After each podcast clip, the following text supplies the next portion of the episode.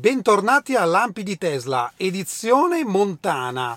Questa settimana sarò in montagna, spero di riuscire ad andare avanti con i lampi, altrimenti ci vediamo ogni tanto quando capita. Prima di iniziare la puntata di oggi vorrei sinceramente ringraziare tutta la community che abbiamo creato perché ho visto davvero nei commenti del video sull'abbassamento dei prezzi, che comunque è stato un video estremamente eh, delicato, insomma nei commenti ho visto eh, sempre pacatezza, educazione e eh, diciamo attenzione anche alla mission in generale, alla visione più ehm, ampia piuttosto che alla singola auto magari ovviamente ritirata eh, pochi giorni o mesi fa. Quindi vi ringrazio davvero tanto per la vostra sensibilità. Bene, ma cominciamo alla grande con una notizia in assoluta esclusiva mondiale, perché non ho sentito nessun altro parlarne. Ringrazio chi mi ha girato questa informazione, persona che reputo estremamente affidabile, quindi grazie mille, non è la prima volta tra l'altro, perché parliamo della Gigapress, quindi Hydra, se vi ricordate, qualche giorno fa abbiamo parlato di un post su Twitter di Hydra proprio, dove si vedeva questa Gigapress da 9000 tonnellate, quindi quella che teoricamente andrà usata per il Cybertruck in Texas, dove appunto Hydra diceva che la destinazione sarebbe stata l'Asia. Quindi la speculazione che abbiamo fatto è stata andrà magari alla Giga Shanghai per un Cybertruck più piccolo, europeo per la cosiddetta Model Q piccolina, la Tesla piccolina fatta magari in un solo pezzo. Ci siamo fatti un po' tutte queste idee. Ecco che invece abbiamo sbagliato completamente, perché questa Gigapress andrà invece a una ditta terza, quindi non a Tesla. Andrà a un'azienda che farà, produrrà eh, stampi, chiamiamoli così, anche se non sono poi stampi, eh, per aziende automobilistiche varie, quindi venderà il prodotto, quindi non è per Tesla. Ce n'è un'altra in costruzione, quindi sarebbe la terza Gigapress da 9000 tonnellate, che è destinata ancora a Tesla e questa è confermata e andrà comunque in Texas per il Cybertruck e ce n'è una quarta in previsione che andrà molto probabilmente a Volvo, probabilmente non per macchine ma per eh, la parte commerciale industriale. Quindi grazie mille per la, questa, questa, notizia da insider perché ci chiarisce davvero tanto eh, le cose. E un po' mi spiace perché mi aspettavo un Cybertruck piccolino per l'Europa annunciato il primo marzo e invece no. Ma parliamo sempre di Cybertruck perché finalmente la prima Gigapress da 9000 tonnellate è in Texas e hanno cominciato il montaggio nella eh, Giga Texas, quindi a Austin. Ormai ci avviciniamo alla produzione del Cybertruck, non ci resta che aspettare l'annuncio del design finale e delle specifiche, oltre che ai prezzi. Per quanto riguarda le funzionalità di parcheggio sulle auto che non hanno i sensori, siamo ancora un po' in alto mare e qui Tesla è in assoluto ritardo, lo sappiamo. Però forse c'è la luce in fondo al tunnel, perché nelle note di rilascio dell'FSD beta versione 11, quindi il famoso single stack, quello che poi va a unificare l'autopilot normale con la beta, c'è un punto estremamente interessante che è il secondo punto delle, delle, release notes che vi faccio vedere, dove si parla di un miglioramento delle reti neurali di 4 volte per quanto riguarda soprattutto gli oggetti vicini, poi ovviamente parla di condizioni avverse, eccetera, eccetera.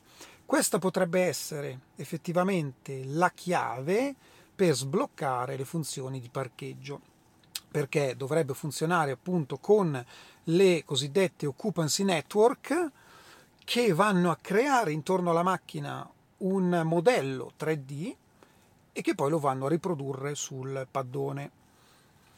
Insomma, la V11 verrà rilasciata entro settimana prossima, magari in concomitanza questa funzione verrà rilasciata anche a chi non ha i sensori e io lo spero sinceramente, primo per chi non ce li ha e secondo per vedere che cosa Tesla riuscirà a tirare fuori. Rimaniamo a parlare di autopilot, sensoristiche, eccetera, eccetera, eccetera, perché mh, mm, c'è una notizia che va presa molto, ma molto, ma molto con le pinze.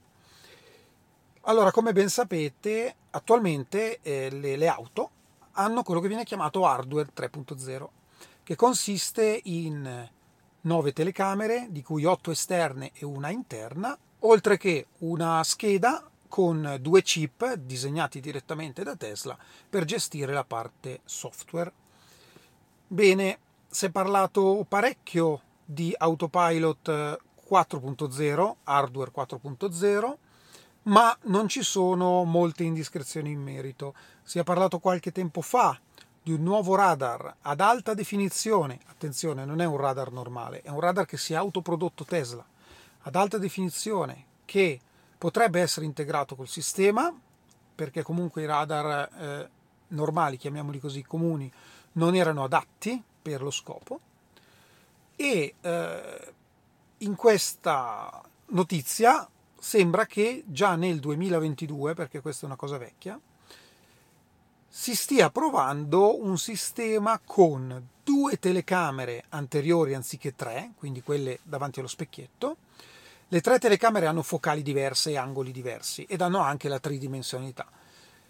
Due telecamere fanno ovviamente la stessa cosa perché serve comunque eh, la visione stereoscopica come quella che abbiamo noi con gli occhi per dare tridimensionalità ma l'assenza della terza telecamera verrebbe sostituita appunto dal radar ad alta definizione.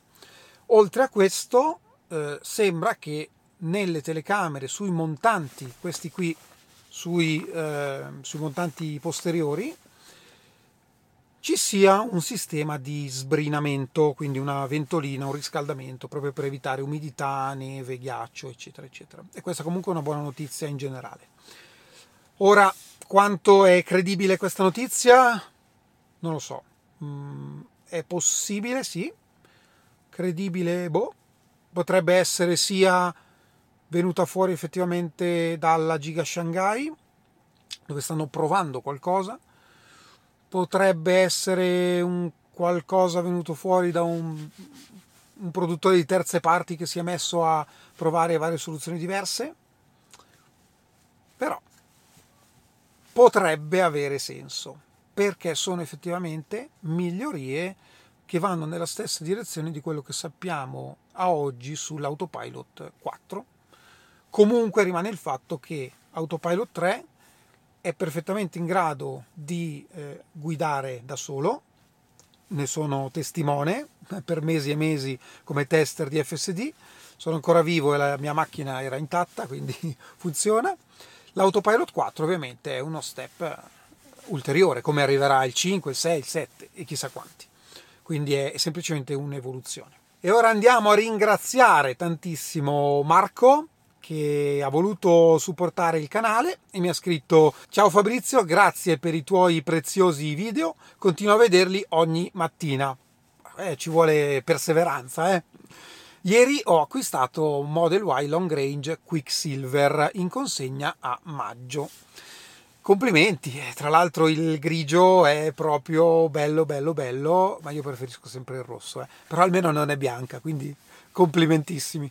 E rimanendo in tema di grigio, un grosso, enorme saluto a Ugo che ha ritirato poco tempo fa questa Model Y proprio grigia. Beh, complimenti, complimentissimi anche a te goditi la macchina e non pensare ad altro, che va bene così.